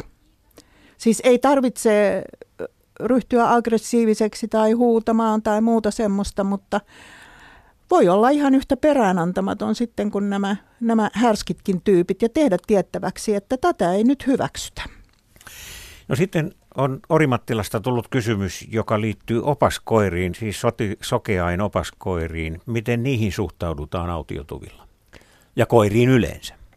No Mutta koira, ennen kaikkea opaskoiriin. Joo, koiranhan saa tuoda autiotupaan, jos se käy sille muulle porukalle, joka siellä mahdollisesti on, ja jos autiotupa on tyhjä, niin ongelmaa ei ole minkäänlaista. Opaskoirista ei tiettävästi ole erikseen olemassa mitään säännöstöä, mutta äh, näkisin, että kyllä todella tympeästä sakista pitää olla kyse, jos, jos niin kuin äh, opaskoiraa ja, ja hänen mukanaan tulevaa ihmistä – jollain tavalla hyljeksittäisiin tai käännytettäisiin pois, että, että tota, en jaksa uskoa, että näin voisi kovin useassa tapauksessa käydä. Jos on paha allergia silloin ehkä. Niin, jos nyt on aivan, aivan niin kuin, mutta kesäaikaa esimerkiksi, jos on teltta mukana, niin asia varmaan ratkee sillä. Että kyllä se, että joku lähtee opaskoiran kanssa luontoon, on mun mielestä jo siinä, sinällään sen verran hieno asia, että, että tota, sitä pitää kaikin tavoin tukea tässä voisi koira-ihmisenä sanoa, että, että sen nyt vielä ymmärtää, että joku ihminen aiheuttaa tämmöistä vieroksuntaa, mutta se, että jos se sama kohdistuu koiraan, niin se on anteeksi antamatonta. Joo. No sitten eh, Juhani Laitilasta lähestyy ja toivoo pohdintaa jokamiehen oikeuksien säilymisestä Suomessa. Ja tässä hänen kysymyksen asettelussaan käy ilmi se, miten epäluuloisesti suhtaudutaan EU-hun, koska hän esittää asian näin, että onkohan nämä jokamiehen oikeudet jatkossakin turvattuja vai voiko jokin EU-määräys kieltää näitä tulevaisuudessa. Jokamiehen oikeudethan eivät ollenkaan ole samanlaiset kaikissa maissa niin kuin meillä Suomessa, jossa on totuttu hyvin väliästi käyttämään esimerkiksi toisten omistamia metsiä ja, ja peltoja, niittyjä ja niin edelleen. Mitä Matti sanoo? No joo, onneksi näitä uhkakuvia ei nyt ole näköpiirissä ollut, eikä, eikä minun tietooni ole tullut, että olisi jatkossakaan, että Suomen latuhan on järjestönä profiloitunut ehkä selkeiten tämän jokamiehen oikeuksien ja velvollisuuksien ylläpitäjänä, edunvalvojana ja, ja tota, itsekin olin siinä työssä mukana, toki siitä on jo kymmenkunta vuotta mutta on sitten seurannut tilannetta aika, aika tarkkaan senkin jälkeen, niin ei tosiaan ole EUn taholta ollut oikeastaan mitään sellaisia ulostuloja, jotka, jotka tota, aiheuttaisi mitään pelkoa, että niitä oltaisiin kaventamassa. Ja tota, osahan näistä on turvattu lailla näistä jokamiehen oikeuksista ja osa taas perustuu ikään kuin maan tapaan. Ja kyllä suurin uhkakuva, minkä itse on näen, on se, että jokamiehen oikeuksia A ei käytetä, B niitä käytetään väärin tai näitä velvollisuuksia laiminlyödään, että MTK muun muassa maanomistajien edustajana on ollut erittäin pitkään jo tässä yhteistyössä mukana ja jokamiehen oikeudet toimii todella hyvin kokonaisuutena kaikkien selvitystenkin mukaan. Ja tota, Öö, uskoisin, että tosiaan mitään vaaraa ei ole muuta kuin se, että retkeilyharrastus vähenisi oleellisesti tai sitten tällaisia väärinkäytöstapauksia tulisi jostain syystä todella paljon enemmän kuin nykyisin. Että no, retkeilyharrastus on kaiketi vähän niin kuin nousu suunnassa. Sitä asiaakin voidaan kysyä seuraavalta soittajalta. Joo, meillä on Jukka Lohjalta linjalla. Terve. Joo, terve, terve. Itse asiassa asun Lohjalla, mutta tällä hetkellä on kyllä, kyllä tuota, niin täällä Pyhärannan saaristossa Vähäluolakari-nimisellä saarella lomalla, mutta tämä oikeastaan se liittyy mun, mun tota, arkityöhön, eli, eli johdan paikallista liikuntatoimea, ja meillä on nyt jo kahdeksatta vuotta, niin tulevana syksynä järjestetään tällaista Laavujen kierros nimistä tapahtumasarjaa, jonka tarkoituksena on nimenomaan tässä Lohjan lähiympäristössä niin tutustuttaa ihmisiä retkeilyyn ja, ja tavallaan myös niin kuin opastaa heitä näihin laajoihin mahdollisuuksiin, joita esimerkiksi meillä Lohjalla on valtavasti. No kerro vähän, miten se tapahtuu? No, mikä no, tämän kierroksen idea on? Joo, yksinkertaisuudessaan, tai jos kertoisin ekaksi, ekaksi vaikka siitä, että, että mistä mä sain tämän ajatuksen tähän, tähän tuota, niin tapahtumasarjaan, niin, niin, niin aikanaan asuttiin perheen kanssa lähes seitsemän vuotta Itävallassa kahdessakin eri, eri kahdellakin eri paikkakunnalla, eli Zellamseessa ja Innsbruckissa, jotka molemmat oli tämmöisiä luonnonkauniita vuoristopaikkakuntia. Ja siellä sunnuntaisin niin, niin, niin ihmisillä ikään sukupuolen katsomatta niin oli, oli tapana sitten lähteä tänne vuorille patikoimaan, suomeksi sanottuna retkeilemään. Ja, ja tuota, me perheen kanssa ihastuttiin siihen kovin. Siellä oli tapana kävellä mummot, vaarit, ja niin edelleen niin sinne vuoristohytteille ja, ja viettää sunnuntaipäivää siellä sitten hyvä, ruoan ja, ja vaikkapa vehnä oluenkin äärellä, mutta vailla kaiken näköistä suorittamista. Ja tuota, itse sitten kun aloitin työt Lohjalla, niin mietin, että miten tätä, tätä voisi saada sitten, sitten tätä kulttuuria myös tänne Suomeen, kun meillä on tapana suorittaa kaikessa mitata kilometrejä ja vaikkapa nyt sitten tähän aikaan vuodesta niin niitä poimittuja litroja, että se on aina se suorittaminen pääasiassa, mutta silloin saan ajatuksen tästä vaavujen kierroksesta ja, ja tuota, siinä on tarkoituksena niin, että meillä on neljänä eri syksyisenä sunnuntaina aikajaksoltaan tämmöinen kahden tunnin tapahtuma aika, eli kello 11-13. Meillä on joko kiinteä laavu tai sitten johonkin mielenkiintoiseen kohteeseen perustettu laavu, nuotiopaikka, jossa me tarjoillaan sitten yhteistyökumppaniemme mahdollistamana ja, ja paikallisten järjestöjen avulla niin, niin, niin ihmisille makkaraa ja mehua. Ja tänne kohteeseen on, on tuota, niin, ä, muutaman kilometri kävelymatka tuota, hyvin opastetusta pysäköintialueestakin. Ja, ja me ollaan saavutettu tällä, tällä tuota, niin, parhaimmillaan yli 1500 kävijää yhden, yhden tuota, niin, kaksituntisen aikana. Ja, ja näitä kohteita on ollut, ollut tuota, niin korpimaisemista tällaisiin urbaaneihin ympäristöihin. Eli, eli tota, kävijä ennätys saavutettiin muun muassa siellä Ojalan kaivoslammen kohteessa. Ja, ja ollaan kyllä kiitettävästi saatu hyvää fiilistä sinne, eli ihmiset on vailla, vailla suorittamista ja, ja koetaan tätä yhteisöllisyyttä. Ja siellä on eri, eri sukupolvia, lapsia, nuoria, vauvoja ja vaareja. Ja, ja kun tässä oli puhetta tästä eräruuastakin, niin sitten siellä on tarjolla tätä eräruokaakin, eli makkaraa. No niin, yksi tarkentava kysymys Jukka sulle. Oliko tämä suuri joukko ihmisiä saatu liikkeelle näille laavuille ilman sitä vehnäoluttarjoilua? Kyllä joo, eli siellä oli tätä pill, pillimehua, että, että tuota, niin, niin, niin, se kulttuuri meillä vielä on sinne, sinne tuota, niin Itävaltaan. Et sitä, sitä et saanut Itävallasta tuoduksi? Sitä, sitä en saanut. Ei ole vielä löytynyt siihen yhteistyökumppania sitten, sitten tuota, niin pillimehuihin on löytynyt. Mutta hyvään tulokseen olet päässyt silläkin. Raija Hentman haluaa kommentoida tätä sinun mainiota tarinaasi. Joo, siis tämähän on todella hieno juttu. Lojallahan on muutenkin todella monia aivan upeita luontokohteita. Siellä on monta luontopolkua ja, ja muutakin äh, hienoa kohdetta. Siellä on Karkalin luonnonpuisto, siellä on hi- Hiidenkirnu, siellä on Luola, äh, monenlaisia täl- tällaisia paikkoja. Lohjahan on nyt laajentunut sitten sinne Karjalohjan puolelle myöskin, että olen kaikki ne kohteet kiertänyt silloin, kun tein Etelä-Suomen retkeiluoppaita, niin sinne vaan siis. Ja Lohjalla on muutenkin, siellä on niin ainutlaatuinen luonto, koska siellä on kalkkipit, kalkkipitoinen maaperä, niin siellä on tavattoman rikasta kasvillisuutta ja, ja kaikkea muuta tällaista, että Lohja on todella mielenkiintoinen retkipaikka. Järvineen, Päivineen.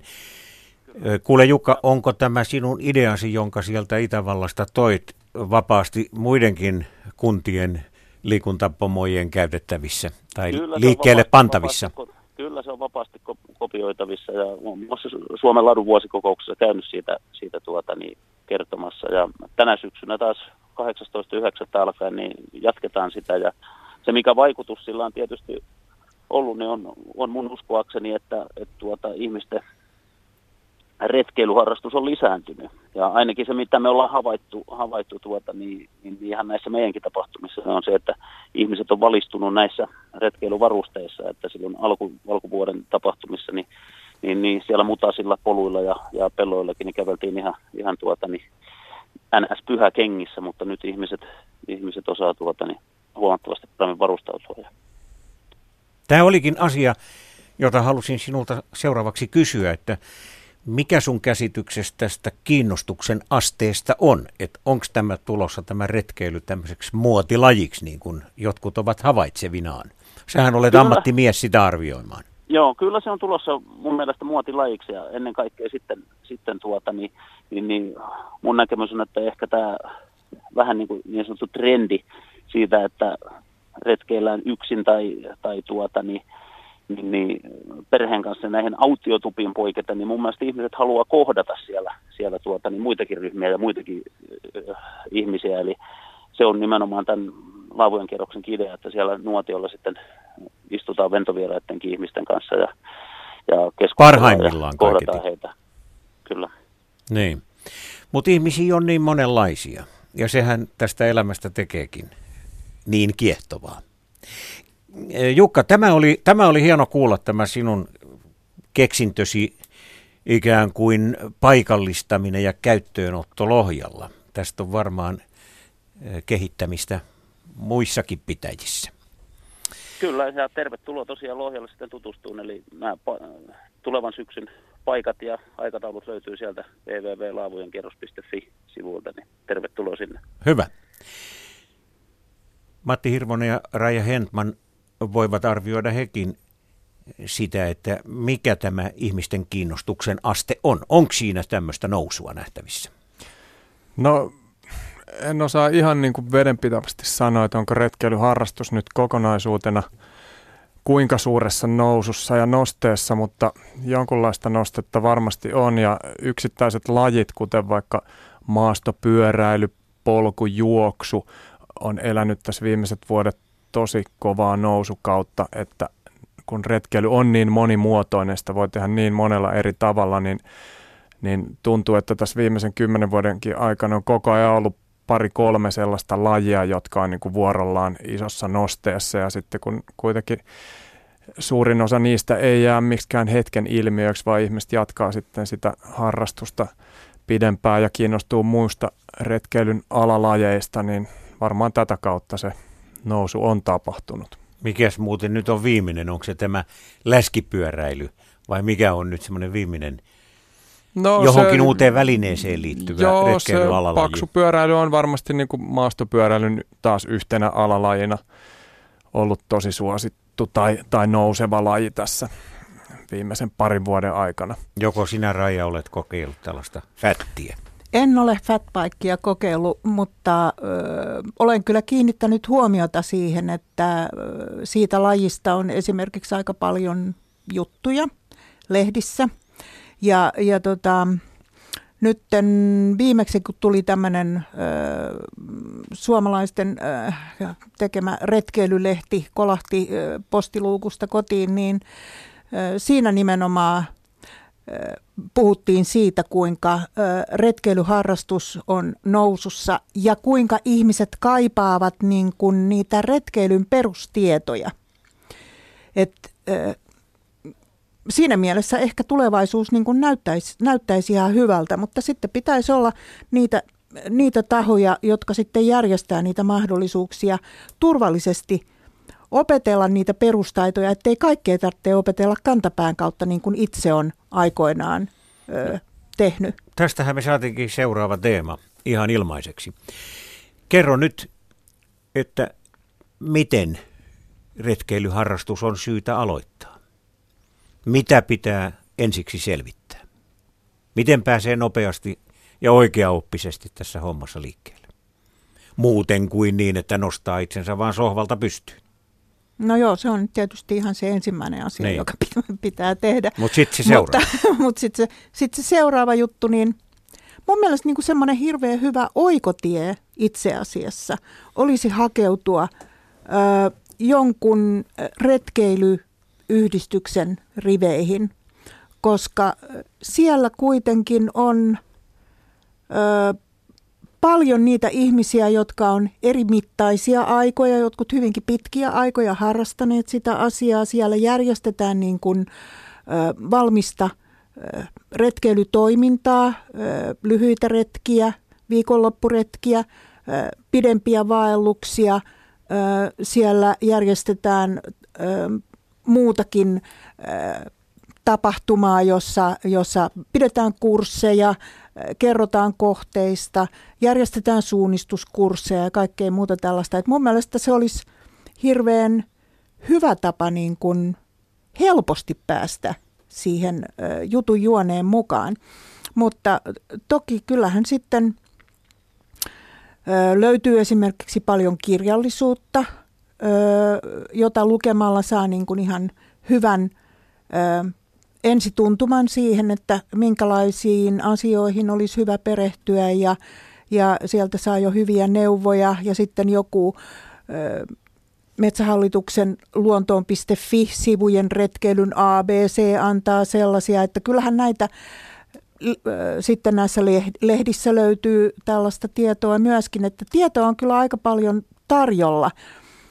Ja ö, mä kehottaisin oikeasti sitten aloittamaan siitä lähiretkeilystä, koska mulla on niin sellainen tunne, että jotenkin ihmisille metsä on nykyään paljon ö, pelottavampi paikka, tai siis semmoinen paikka, jota vierastetaan. Siellä ei tunneta oloa mukavaksi kuin joku urbaani ympäristö, että – mun mielestä on paljon vaarallisempaa kulkea kadulla, olla liikenteessä mukana kuin, kuin yksin metsässä. Siis mä en koskaan pelkää metsässä.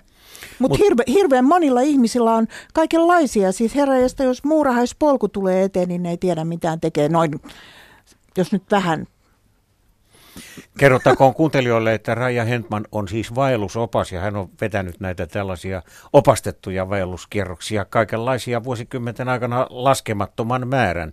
Ja voisi tietysti kuvitella, että juuri tällaisilla opastetuilla vaelluksilla saa oppia sekä oppaalta että sitten kokeneemmilta vaeltajilta ja, ja näin pääsee uuteen harrastukseen näppärästi kiinni.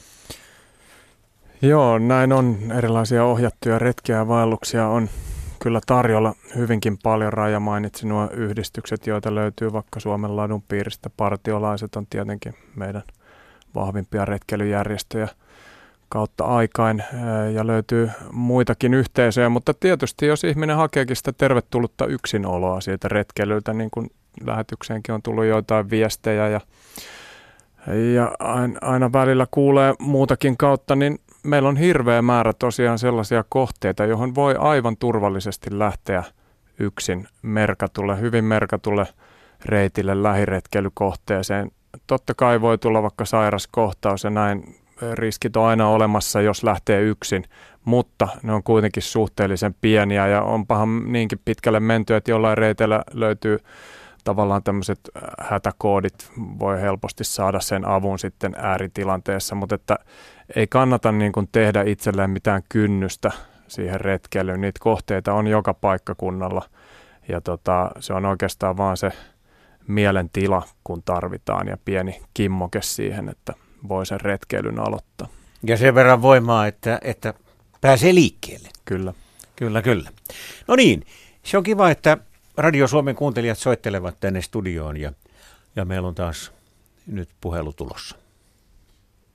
Kyllä vaan, siellä pitäisi olla Erkki Helsingistä linjoilla. On linjoilla. Morjes Erkki, mitä sulla on mielessä? No ajattelin kertoa kokemuksia Etelä-Suomessa tehdyistä veneretkestä, kun aluksi kun puhuitte siitä, niin se tuntui niin, että se olisi täysin vierasta. Niin kerron, että niin kauan sitten nuorena partiolaisena kuin 1959 soudettiin kolmella soutuveneellä Lappeenrannasta Puumalaan ja takaisin. No siinähän tulee jo matkaa. Parisataa kilometriä jo. Aa. Tuliko pahat rakot? Ei, meillä oli kussakin veneessä kolme. Me oltiin kaikki partiolaisia ja vaihdettiin aina soutoja. Ja... Mutta reissun hauski juttu oli se, kun tultiin takaisin, niin se Saimaan selkähän on aika iso. Niin tuota oli kamala vastatuuli, ihan hirveä alkokin oli semmoista, että tuntui, että ei tässä etene yhtään. Niin huomattiin, että meidän takaa tulee tukkilautta, hinaja vetää. Niin me mentiin peukalot pystyssä siihen viereen ja tuota nostettiin ja huudettiin, että saadaanko liftata. No kippari huusi, että se sopii oikein hyvin, kiinnittäkää veneet tuohon kylkeen, että saatte olla tässä koko se ison sellän ajan ja kunhan heitätte halkoja tuosta proomusta tonne pannuhuoneeseen, kun meillä on yhden miehen vajaus. Ja saatte vielä ruuatkin. no johan oli hyvä tarina. Siinä oli partiolaisten nokkeluutta. Se oli hauska joo. Ja se tuuli oli niin kova, että tuota, se hinaajankin keulasta pärskyi, että me todettiin, että olisi ikinä päästy tätä 20 kilometriä soltamalla. Mutta höyrymoottori jakso. Se meni kilometrin tunnissa suunnilleen. no toi oli, toi oli, oli kiva juttu. juttu. Niin mä sanoisin loppuun, että kyllä näitä, kun joku ryhtyisi markkinoimaan näitä, siellä joku kommentoi, että niitä veneitä ei ole vuokralla, mutta jos joku markkinoisi ja sitten laittaisi muutaman veneen ja tekisi niin kuin reitit, siihen aikaan, kun me soudettiin, niin oli mahdollista mennä melkein rantaan, kun rantaan, kun huviloita oli aika vähän, mutta nyt täytyisi odottaa ne paikat, missä saa yöpyä. Aivan. No kuule, mikä teidät sai näinkin, sanotaanko rohkealle retkelle lähtemään? Oliko siinä jotakin ve- vetoa tai, tai, tai oliko se vain nuorten poikien seikkailualua? No se lähtee oikeastaan meidän lippukunnasta Helsingin metsänkävijöistä. Se on semmoinen niin kuin kovan partioinnin lippukunta ja edellisenä vuonna oltiin 200 kilometrin vaelluksella melkein samalla porukalla tuolta Lapissa käveltiin Peltovuomasta Inariin, aika pitkä matka, yli 200 kilometriä. Ja tuota, sitten ajateltiin, että tehdään jotain Etelä-Suomessa ja sitten tämmöisen, tämmöinen kehittyi. Se oli ihan meidän itse, itse keksimä. Ei ollut isät eikä äidit ikään kuin neuvomassa tai ideoimassa. No siitä on 60 vuotta melkein niin, aikaa tuosta asiasta. Vieläkö sä retkeilet? Harrastatko siis kyllä, edelleen? Kyllä mä oon jo käynyt Lapissa, että kyllä mä retkeilen tuota ja selkä on ollut vähän kipeämpi, mutta ikään nyt on 70 vähän yli. Niin, niin. Kyllä mä oon sitten ollut oikein, se kehittyi sitten oikein kovaksi partioinniksi, se voisin siitä sanoa, tai retkeilyksi sanoa, että kun joku valitti, että ei ole kämpässä tilaa, niin meillä oli aina erittäin pieni kolme hengen teltta. Yleensä mentiin kolme neljä hengen porukalle. Ja kerrankin tultiin Norjan puolella autiomajalle ja todettiin, että siellä on jo laverina aluksetkin varattuja. Ulkona oli miinus 20. Me todettiin, että ei me tänne jäädä. Ja teltta pihalle pystyy ja lunta luotiin sitten niin kuin seinien ympärille. Se on se kikka, millä sä saat sen teltan vähän lämpimämmäksi. Sitten meillä oli aina varalla pieni pri, keitin, jossa oli se oma patruuna. Ja sillä nousee tuommoisessa teltassa yllättäen lämpötila sinne 10-15 plussaa. Ja sitten kun se on siellä, niin kahvit on juotu, niin äkkiä makupussiin. Ja siellä ei enää sitten pakkanen tule. No niin. Että se hätä, tai ei oikeastaan hätä, vaan kokemus keksii keinot. Kyllä, kyllä. Sultahan sopii kysyä sitä, että kun on näin pitkä tämä sinun historiasi tämän lajin parissa, että Joo. mitkä ovat sellaisia teknisiä keksintöjä, jotka ovat eniten vaikuttaneet tähän retkeilyyn? No varmaan se, että me vaellettiin silloin ensimmäiset vaellukset kumiteräsaappaissa, siis, kumi, kumisa, tai siis kumisaappaissa, jossa oli huopavuori. Senkin 200 kilometriä. Kyllä, kyllä, kyllä. Joo. Ei, ei ollut. Jotkut käytti monoja Lapissa, mutta mä käytin aina kumisaappaita. rakkoja tuli, joku tähän nyt mentiin, niin isäni oli lääkäri, niin hän sitten kun mä tulin just siltä vaellukselta, katsoi mun jalkoja ja sanoi, että eihän edes sodassa nähnyt näin rakkoja. Oliko sulla sukat vai äh, jalkarätit? Sukat, sukat oli. Okei. Okay. Kyllä me yritettiin niitä pestä, mutta sehän hikoo niin valtavasti se kumisaapas. Ja sitten oli semmoisia suoosuuksia, että melkein musta tuntui, että se vuotikin se kenkä vähän. Että aika märkää touhua, mutta kyllä, kyllä. en mä nyt monoissa lähtisi sinne. No et, sitten, et, et käyttäneet sitten kuitenkaan nahkasaapasta, niin kuin ei, sotaväki ei. käytti. Ei. Joo. No mitä muuta? Tämä oli hyvä esimerkki. Nythän mennään tuommoisilla vaelluskengillä, joissa, on, joissa pito on jo kokonaan toinen ja niissä on teknisiä Joo. materiaaleja ja niin. Miten sä luonnehtisit tätä eroa siis retkeilijän kannalta? No se on aivan erilainen kenkä tietysti ja muutenkin siis tuo kantolaitehan on kehittynyt, että ihan alkuvaiheessa meillä oli reput, joissa oli sitten kyllä semmoinen rautakehikko, että ne oli niin kuin rinkan näköisiä, rinkan tuntuisia reppuja. Sitten jotkut kaverit rakensi tuota puusta, esimerkiksi katajasta, oman rinkkakehikon ja sitten alkoi niitä 67-luvulla tulla kauppoihin. Et ne oli jostain lehdestä kopioineet semmoisen rinkkailijan. Ja se itse tehty on erittäin hyvä, koska sä voit sitä rakentaa ja säätää ihan omalle selälle. Kyllä, kyllä. No entä sitten tämä vaatepuoli? Mentiinkö siinä puuvilla aluspaidassa vai minkälainen oli tämä? Puuvilla aluspaita ja sitten oli semmoinen ruskea anorakki, se oli tämä partiolaisten anorakki ja sitten oli farkut kesällä. Farkulla, farkuilla mentiin? Joo, talvella meillä oli sitten tota paksummat housut. Minkälaiset ne oliko? Ne villa jotkut? Ne oli villa, villa semmoiset vähän niin kuin sarkahousut ja sitten oli, sitten oli tuota, nämä talvivaellukset alkoivat 70-luvulla. Me siirryttiin niin kesäjutuista 70-luvulla talvelle ja sitten 80-90-luku mentiin talvella melkein yksinomaan. No kaiketi nämä tota... tekniset materiaalit, mitä nimenomaan juuri tähän vaatepuoleen on tullut, niin, niin, niin nämä kaiketi ovat tehneet suuren eron siihen, kun puuvillapaita oli sellaista litimärkä kaiken päivää. Joo, se on suuri ero. Tuota, tosin kun sanoit, että se oli kaiken aika märkä, niin meillä sattui yhdellä vaelluksella niin, että meidän teltta hävisi kun noustiin bussista Inarissa, me oltiin menossa Lemmenjoelle ja Vaskojoelle. Ei telttaa löytynyt mistään. Se ilmeisesti joutui jonkun nostamana edellisellä pysäkillä, eli Ivalossa. Sitten me päätettiin, että me lähdetään kymmenen päivän vaellukselle ja lähettiin ja tuota, siitä sato noin viikon aluksi ihan koko ajan. Mutta me ei annettu periksi. Se kikka, millä me saatiin vaatteet kuivaksi, oli se, että kerran päivässä tehtiin semmoinen kolmen neljän metrin juhannuskokko ja siinä on valtava lämpö. Se kuivaa vaatteet, kaikki vaatteet puolessa tunnissa, kun ne roikkuu oksilla. Eikä siinä sadakkaan, kun se lämpötila niin kuin on niin kova, niin se estää sen sateen, se haiduttaa ne pisarat. Ja sitten kiireesti kuivat vaatteet reppuu ja hyvä oli taas.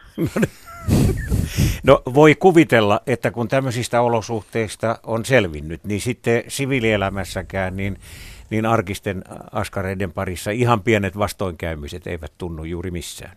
Joo, tuohon täytyy sanoa just samalla tavalla, että sit kun mä olin armeijassa just tämän vaelluksen jälkeen, niin silloinen nyt jo kuollut sitten Eversti myöhemmin, Matti Lukkari, silloin meidän joukkueenjohtaja, luutnantti Lukkari kysyi multa sotilasteltassa, että miten stadin kunti pärjää täällä maastossa niin hyvin? no oli siinä, siinä tuota luutnantti Lukkarilla hämmästelemistä. Oli Matti. Sitten mä sanoin Matti Lukkarille, me oltiin aika hyvät kaverit, kun hänkin oli partiolainen. Mä sanoin, että ei tämä ole mun mielestä yhtään kuvaa, että mä olen paljon kovemmilla reissuilla. Sitten mä kerroin näitä juttuja hänelle ja hän ihmetteli. Ne, ne. No niin, tämähän oli hyvin mielenkiintoista kuultavaa. Sulta vielä äh, kysyn sen verran, että mitä sanoisit niille kuuntelijoille, joilla ei ole retkeilystä kokemusta, kun sinä olet tämmöisissä extreme-olosuhteissa suorastaan sitä harrastanut, mutta jotka tuntevat tämmöiseen, sanotaan nyt kevyempää retkeilyä jonkunlaista viehtymystä, että miten he saisivat tämän harrastuksen alkuun? No niin, mäkin olen aloittanut sen. Kyllä kannattaa sitten aloittaa niin kuin niin kuin yhden yön tai kahden yön reissulta. Tässähän tuli hyviä vinkkejä esimerkiksi Nuuksiossa, niin kuin jos ajatellaan pääkaupunkiseutua, niin siellä pääsee niin hyvin erätunnelmaan ja siellä voi eksyäkin täysin, jos, jos sikseen. Ja sitten, sitten mulla on yksi vinkki, just minkä mä jo sanoinkin, että aina kannattaa ottaa pieni teltta mukaan, siis mahdollisimman pieni ja kevyt ikään kuin varamajoitusvälineeksi, ei se paljon paina. Vaikka lähtisi päiväreissulle vai? No melkein. Jos haluaa niin kuin, jos alkaa koko päivän sataa ja sitten alkaa väsyttää, niin ei löydä majapaikkaa, niin menee telttaan ja lepää siellä. Kiitokset tästä vinkistä. Meillä oli aina joka ikisellä vaelluksella pikkuteltta. Ja sanon vielä loppuun sitten, että kun me kerran pystytettiin sitä Norjan tuntureilla hirveässä tuulessa, niin siellä me opittiin se kikka ja se on ihan kyllä kirjoissakin sanottu, että kun pystytät kovassa tuulessa telttaa, niin yksi mies aina sisälle ja kaksi sitten kiinnittää sitä lumeen ja jäähän ja lappaa sitä lunta liepeille. Ja se yksi sisälle sen takia, että muuten se lentää taivaan tuuli. Tuuli on niin hirveä. Konstit on monet. No, niin ja hyvät on parhaat. Nämä kaikki, me, tämäkin konsti me keksittiin ihan itse. Me ei, ei tarvinnut kirjoista lukea. Ei oltu luettu kirjoista. Mikä on, Erkki, parasta retkeilyssä? No, parasta on tuota, se, että unohtaa siviilityöt, saa hyvää kuntoliikuntaa ja raitista ilmaa ja hyviä kavereita. Siinä sitä on jo. Mun kaverit, kaikki vaelluskaverit, ne, niistä on tullut niin kuin elämän, siis elämän, koko elämän kestäviä kavereita. Se oli hyvä harrastus aloittaa silloin oli. pikkupoikana partiossa. Oli, oikein hyvä. Kyllä, kyllä. Siihen mun serkkuni, joka oli kymmenen vuotta vanhempi, niin hänelle kiitos, hän niin kuin sanoi, että liityn nyt vielä. Mä nimittäin kerran erosin partiosta, mutta sitten hän sai mut uudelleen. Hänelle kiitos, sitten alkoi tämä eräritkeily. No niin. Se oli oikein, oikein tuota, antoisa. Se nyt on kestänyt sitten 50-luvun 57 näihin päiviin asti. Siis vuotta vaille 60 vuotta. Vaille 60. Hmm. On siinä moni retki varmasti jo tehty. On. Monenlaisissa säissä. Meillä on seuraava soittaja linjalla Joo. ja, ja tota, Erkkikin jää kuuntelemaan, että mitä hänellä on mielessä. Joo, meillä on Sari Lopelta siellä seuraavaksi. Tervehdys. Juu, Sari Rajala täällä. Hyvää iltaa kaikille. Hyvää Ihan ilta. tähän alkuun, niin mä sanoisin, että äh, mä olen itse aloittanut järjestetyillä reissuilla vaelluksen. Eli mä oon ollut Raija Hentmanin järjestämiä silloin aikoinaan. Ja mä kehotan ihmisiä kyllä menemään tämmöisille, että sieltä saa hyvää oppia ja, ja hyviä vinkkejä. Ja tota, näin ollen mä oon myöhemmin itse ollut sitten järjestämässä näkövammaisille vaellusreissuja muiden peesareiden kanssa. Peesari on tämmöinen vapaaehtoisavustaja, joka toimii opaskoiran käyttäjän kanssa. Ja oikeastaan asia, minkä takia mä soitin, niin on se, että mä haluan kehottaa kaikkia, myös niin kuin vammaisia, lähtemään vaelluksille, jos vaan joku järjestää niitä, koska ne on hyvin antoisia ja sieltä saa paljon iloa elämään. Hyvä Halo. kehotus. Hyvä kehotus. Kuule, kun sinä puhuit nyt näistä vammaisille järjestetyistä retkistä, niin meillä oli tässä lähetyksessä aikaisemmin puhetta näistä sokeiden opaskoirista. Onko sulla kokemusta siitä asiasta, että joo, miten, miten okei, niihin suhtaudutaan näillä kämpillä? Joo, joo. Sitten on varmaan ollut ehkä samoista kyse. Eli me ollaan tehty viikon mittaisia reissuja, kiilopäältä aina lähdetty. Ja kaikki on ollut opaskoiran käyttäjiä, sitten heillä, meillä on ollut näkeviä mukana. Ja meillä on ollut se, että matka ei ole se tärkein, se pituus, vaan se hauskanpito siellä. Eli meillä niin kuin lyhimmillään matkat on kilometri tai kaksi päivässä. Ja sitten nautitaan sitä leirillä olosta ja nuotiolla olosta ja pikkupullan paistamisesta ja kaikesta hauskasta, mitä vaan keksitään. No niin. Raija Hentman haluaa kommentoida tätä, Joo, näitä sinun kokemuksiasi. joo. Olipa todella kiva kuulla, Sari.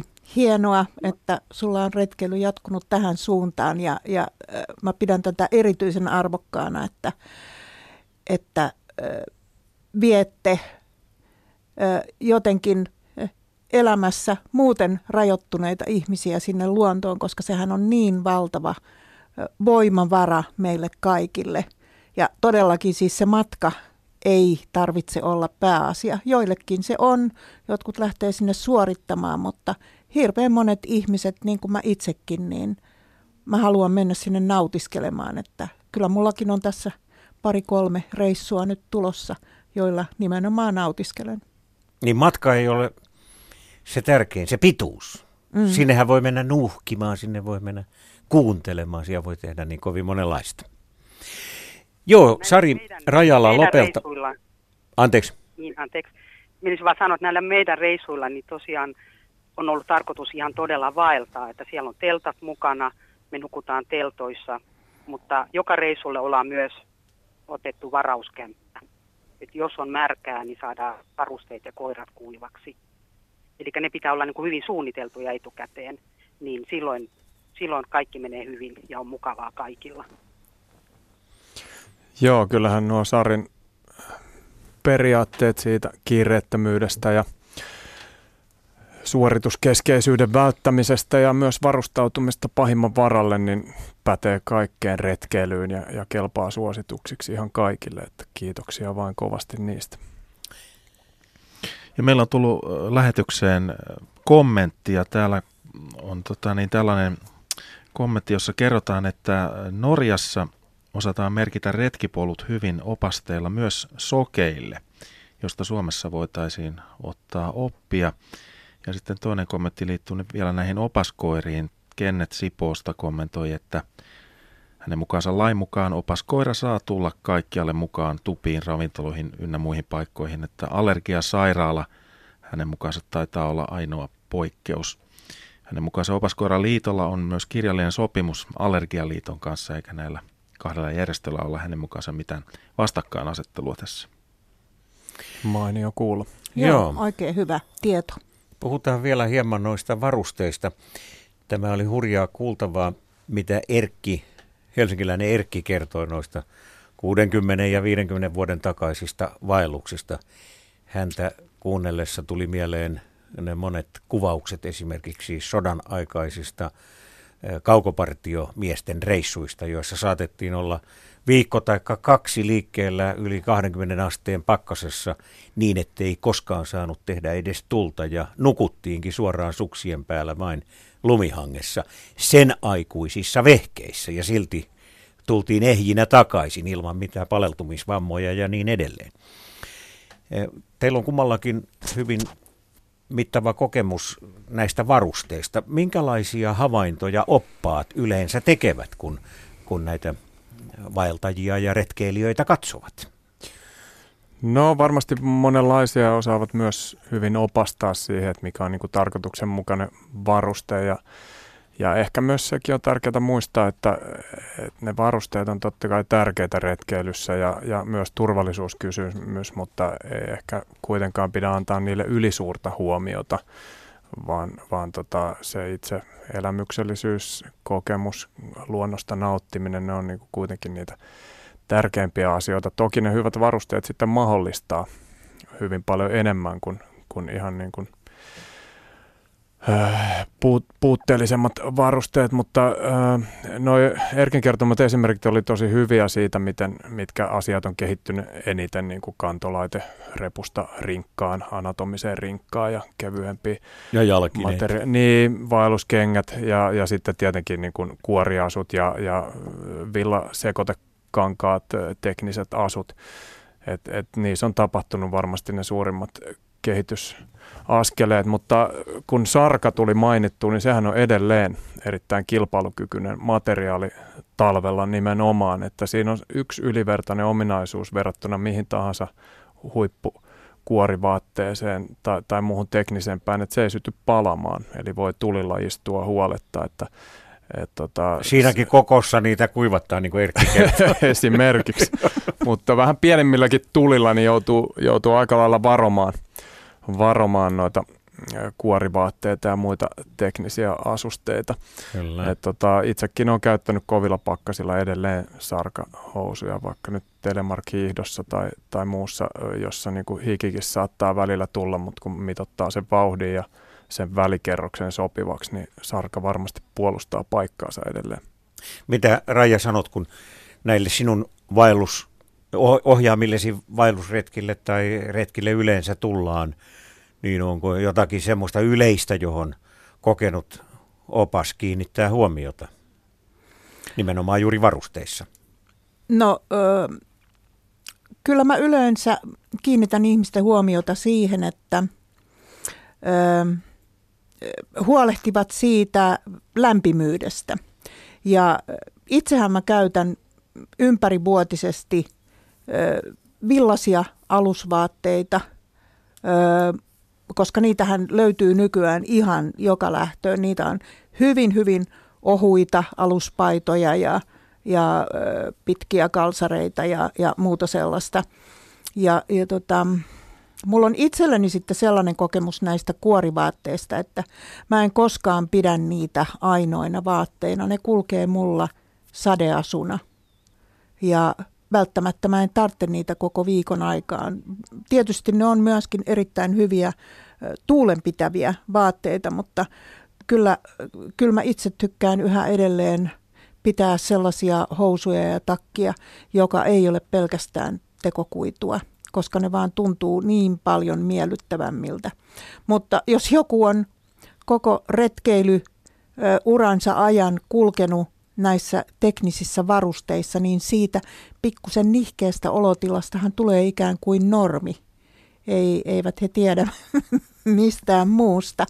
Mutta minusta nyt kuitenkin tässä varustelussa olisi hirveän hyvä muistaa se, että vaikka olisi kymppitonnin vehkeet päällä ja mukana, niin se ei tee hyvää retkeilijää, vaan ratkaisevaa on se, että on taidot, että pyrkii hankkimaan ne retkeilyssä tarvittavat taidot ja tiedot ja asenne. Et mun mielestä asenteella on ja hirvittävän iso merkitys siitä, että tuleeko vaelluksesta hyvä vai tuleeko siitä huono. Mutta kyllä siis varusteiden taso, se, miten mukavia ne on käyttää, miten kevyitä ne on, niin sehän on ihan huimasti parantunut. Ja kyllä ne vaan jotenkin aina keksii lisää ja lisää uusia, mutta Eihän se ei, teollisuus ei, kanna, muuten ei kannata, Joo, mutta ei kannata mennä kaikkien niiden perässä. Et, et kyllä niin kuin sen aikaisemmin hankitun vehkeen voi käyttää loppuun asti ja ruveta sitten vasta harkitsemaan uuden hankkimista. No kyllä, mä tiedän, että, että Raja, sinulla on ollut tässä viimeksi haussa uudet jalkineet. Mutta se ei ole kovin yksinkertaista, ei niin kuin jääkiekkoilijallekaan luistimien vaihto, niin sehän on ihan painajasmainen homma. Et mitä sä nyt otit tässä viimeisissä muutoksessa huomioon, kun hait uusia retkeilykenkiä tai vaelluskenkiä? Millaiset on hyvät jalkineet? No, ähm, mä hain siis nimenomaan vaelluskenkiä. Että täytyy ensimmäiseksi miettiä se, että minkälaiseen tarkoitukseen se oikein tulee. Että jos pääasiassa tekee ö, pidennetyn viikonlopun retkiä tai päiväretkiä ja tämmöisiä, niin ei kannata hankkia sitten järeitä vaelluskenkiä. Mutta jos lähtee nyt viikon rinkkavaellukselle, niin silloin on hyvä olla tukevat jalkineet. Ja mä hankin itselleni nimenomaan vaelluskengät.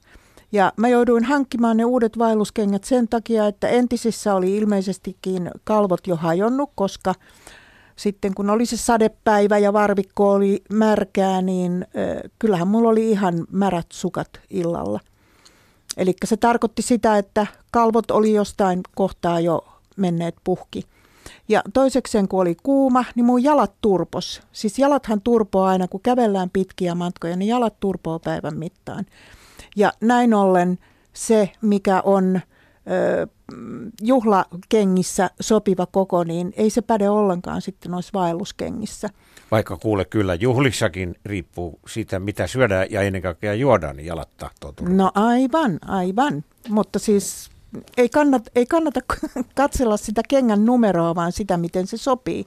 Ja itse kun mä valitsin näitä kenkiä, niin mä tiedän, että tarvitsen leveälestisen kengän, pyysin heti sellaisia malleja. Ja sitten mulla oli mukana mun omat erikoispohjalliset ja mulla oli mukana ö, alussukat ja ö, vaellussukat. Eli se varustus, mikä mulla on silloin, kun mä käytän niitä kenkiä.